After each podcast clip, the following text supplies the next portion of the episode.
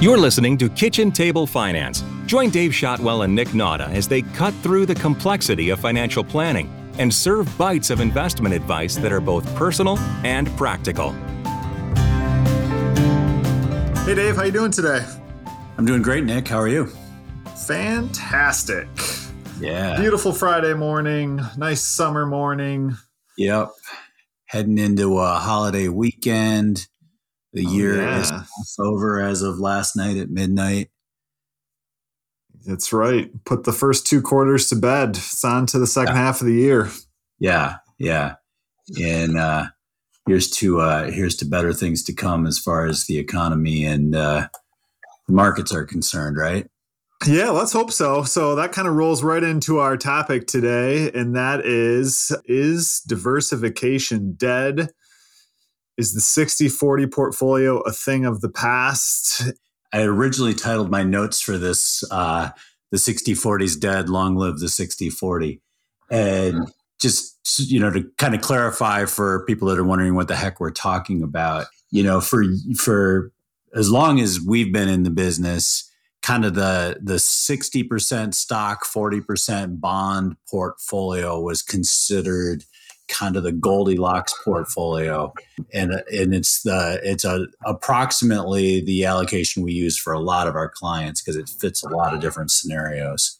And the idea is that it's a it's enough stock exposure and enough risk that you do well in most environments and it's enough bonds in the portfolio to provide some cushion when things aren't going well. Yeah, so kind of, uh, you know, just a, a good, solid, moderate risk profile portfolio that, you know, a lot of people have used for a long, long time to kind of not take on all the risk of the stock market, but still get some decent growth um, throughout the years. We've kind of gone through a uh, interesting six months here where the stock market, you know, if we measure it by the S&P 500, which is the most common measurement out there, the um, stock market's down roughly 20% for the year. Meanwhile, the bond market is down 10% for the year. So a um, diversified portfolio has struggled more than it normally does when the stock market's negative. Yeah, kind of the, the goal of putting together and, and having bonds in your portfolio to offset the stocks is we assume that if the stock market's down, then bond values are going to be going up, prices are going to be going up, or at least holding their value. And that's just not what's happened so far this year. Normally, you know, when when the stock market's taking it on the chin, the bond market picks up some of the slack, right? And what kind of kicked this thought process off that we need to talk about this is we, you know, we get media requests, right, from uh, different different news outlets looking for advisors to offer quotes, and suddenly we started seeing a, a spate of them that went along the lines of now that diversification no longer works now that the 60-40 balanced approach to portfolio management is dead you know and i was like wait a minute you know it's been it's been a, a few lousy months for both stocks and bonds but logic tells us that can't persist for a lot of economic reasons that drive portfolio construction Yeah, absolutely. And, and you know, it's not the first time that we've heard a lot of this stuff either. Yeah. You know, coming out of 2008, there was a lot of talk about it. Um, and, and Mhm. with where interest rates were and kind of the fear of it that never really materialized, materialized until, you know, right 20 or 10, 15 years later. we've seen this sort of talk, these sort of articles, or at least these inquiries, every time you know one particular asset class isn't doing well. Now that international stocks are no longer a you know viable investment, now that small cap stocks don't belong in your portfolio, and and usually usually that kind of, when, when the media picks up on that is it's right before things reverse the other way or you know even out. So our reaction was why would we even be talking like that at this point but you know it is kind of a unique situation and it and it bears a little further uh, digging and we actually had a good conversation with uh, mario nardone our um, friendly chartered financial analyst who helps us out with portfolio construction. And he had some neat insights into it, what's going on and how to think about it. I like that. I think that should be Mario's title, our friendly neighborhood CFA. that we, that we uh, go to when we when we kind of know things but aren't able to quantify them, right? yeah. And, uh, yeah, yeah, exactly. And, and well, so, you know, going back to your point about the media, Dave, you know, not to to bash on them, but they love picking up on fear out there and right. exacerbating it by you know thinking about things and writing about things that maybe necessarily aren't true, but people are worried about, and that kind of makes things even worse. Right.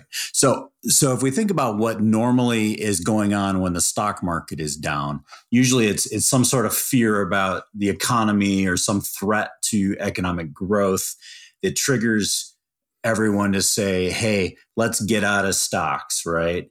Mm-hmm. And and so when when that fear factor starts with stocks, usually that money flows into bonds. Bonds are considered safer. Bonds are are kind of the safe haven. And and so we see the prices on bonds go up to offset some of the losses on stock. And in this situation, it's a little unique because actually the risk perception started in the bond market because what we're dealing with is inflation and rising interest rates to combat inflation. And both of those things, both the uh, the cause and the solution, are not good for bonds in terms of their prices. So inflation hurts bonds because bonds pay a fixed interest rate and if you think about fixed payments over time when inflation is high, every one of them is worth a little less, right? So bonds are less attractive in that environment. And also, as interest rates rise, new bonds paying higher yields are considered more valuable than the old bonds that are out on the market because they're going to still have the old interest rate stuck to them. So their prices go down so that their yields even out and so so it's kind of a kind of a double whammy for bonds. Meanwhile this kind of change isn't good for stocks in the short run right? Yeah absolutely. Because for companies we see their costs of capital go up. They can't borrow as cheap as they could before. And one thing you know that i that i hadn't thought about that mario pointed out when we were talking about this is that also, you know, too, how we value stocks is based on their future earnings. And when interest rates are higher, you know, we use a time value of money calculation to figure out what those earnings should be worth. And, and in short, you know, when that interest rate is higher, those earnings are less today than they are in the future, the higher the interest rate calculation you're using. So, you know, that that hurts stocks too. You know, so right now, essentially both stocks and bonds, if you will, as though they're sentient things. Both the bond and the stock market, is a better way to put it, are looking at the same scenario and reacting negatively to it. Yeah, it's you know it's definitely interesting and something that we haven't seen a lot of in the history of the markets. But one of the things that I want to point out is that all the things that we're talking about have an impact on both the stock and bond market in the short term.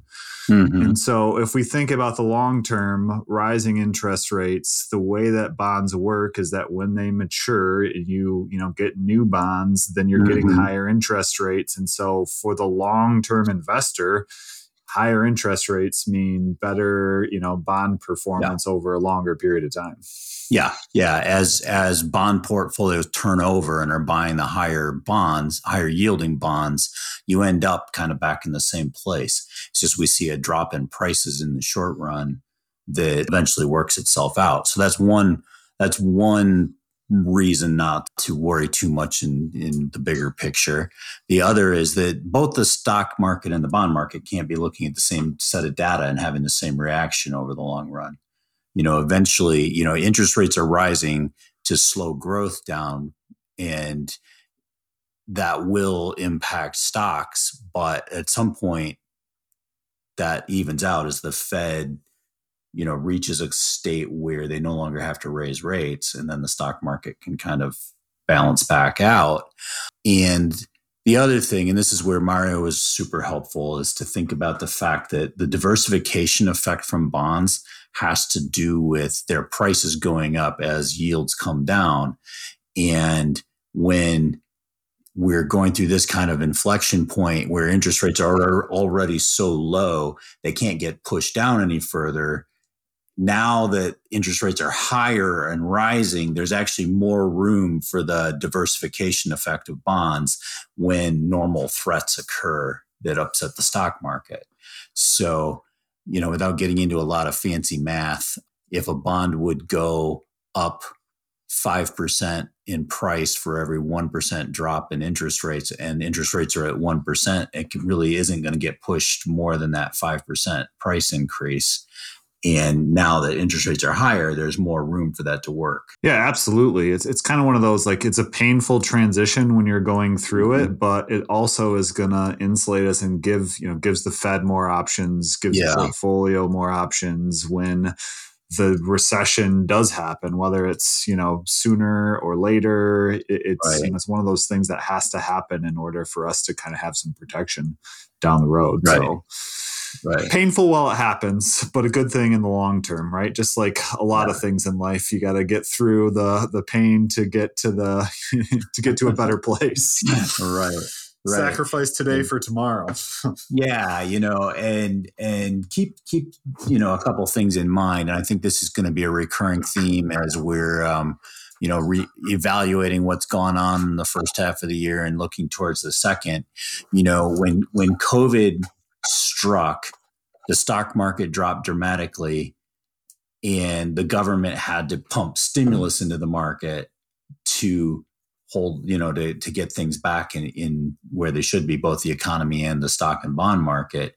And so now, you know, we're seeing rates rise as the government removes that stimulus. And we really shouldn't be too surprised that we're seeing, you know, turbulence in the markets as as the stimulus helped support the markets, taking the stimulus away kind of kind of um, creates the headaches we're going through. But again, you know, short term, not necessarily long term. Yeah. And so, you know, just like anything, you should be prepared for what happens in the short term yeah. with an eye towards your long term goals, not yeah. necessarily making changes or doing different things because it's not going exactly according to plan in the short term. Yeah. And so, you know, when you hear, uh, when you read in the newspaper that, you know, a certain strategy that's worked forever in the markets is no longer viable, just keep in mind, you know, that just about the time they notice or they proclaim such things is probably about the time the markets will prove them wrong. I think this is going to be an interesting thing for us to come back to, you know, again at the end of the year and then next year because you know my gut reaction is that uh, we'll see this straighten out as as the markets uh, markets recover and uh, diversification is not dead. Long live diversification. Yeah, and, and another thing that I would caution people on as well is I think what you're going to see as a result of this is you're going to see a lot of people go out and tell you that you have to change the way that you invest or you have to do things differently. Mm-hmm. You need to add, you know, 20% of your portfolio should be in alternative investments or gold or crazy stuff like that because it you know fear breeds opportunity for the salespeople right? Yeah yeah yeah. So and, I would uh, what I would caution people on is you know just because things aren't going great at this exact moment isn't necessarily a reason to turn around and change your investment strategy. As a matter of fact it's probably the opposite more reason to not change your investment strategy than it is to think that you have to do things differently because people are out there selling different types of yeah. investments now as a result of this. Yeah, there's an old uh, cliche that the most dangerous uh, four words for your portfolio are this time it's different. right. so keep that in mind. And, uh, stay tuned. Um, you know, this will be an ongoing thing for us to come back to and see how this plays out. But uh, you know, it's uh, going to be interesting. May you always live in interesting times, as the other cliche says, right? That's right. So, um, as always, if you have questions on diversification, 60 40 portfolio, how that might relate to you, shoot us an email at info at srbadvisors.com. Um, love talking about that stuff and would love to help you if you have questions. Dave, as always, it's been a pleasure. Excited to kind of see how things go from this discussion, and we'll definitely have a follow up at some point um, here later this year. Sounds good, Nick. Thanks. Gather round and follow the Kitchen Table Finance podcast to learn about money and simple ways you can invest right now. You can find more practical advice at srbadvisors.com and contact the team for personal planning by emailing info at srbadvisors.com.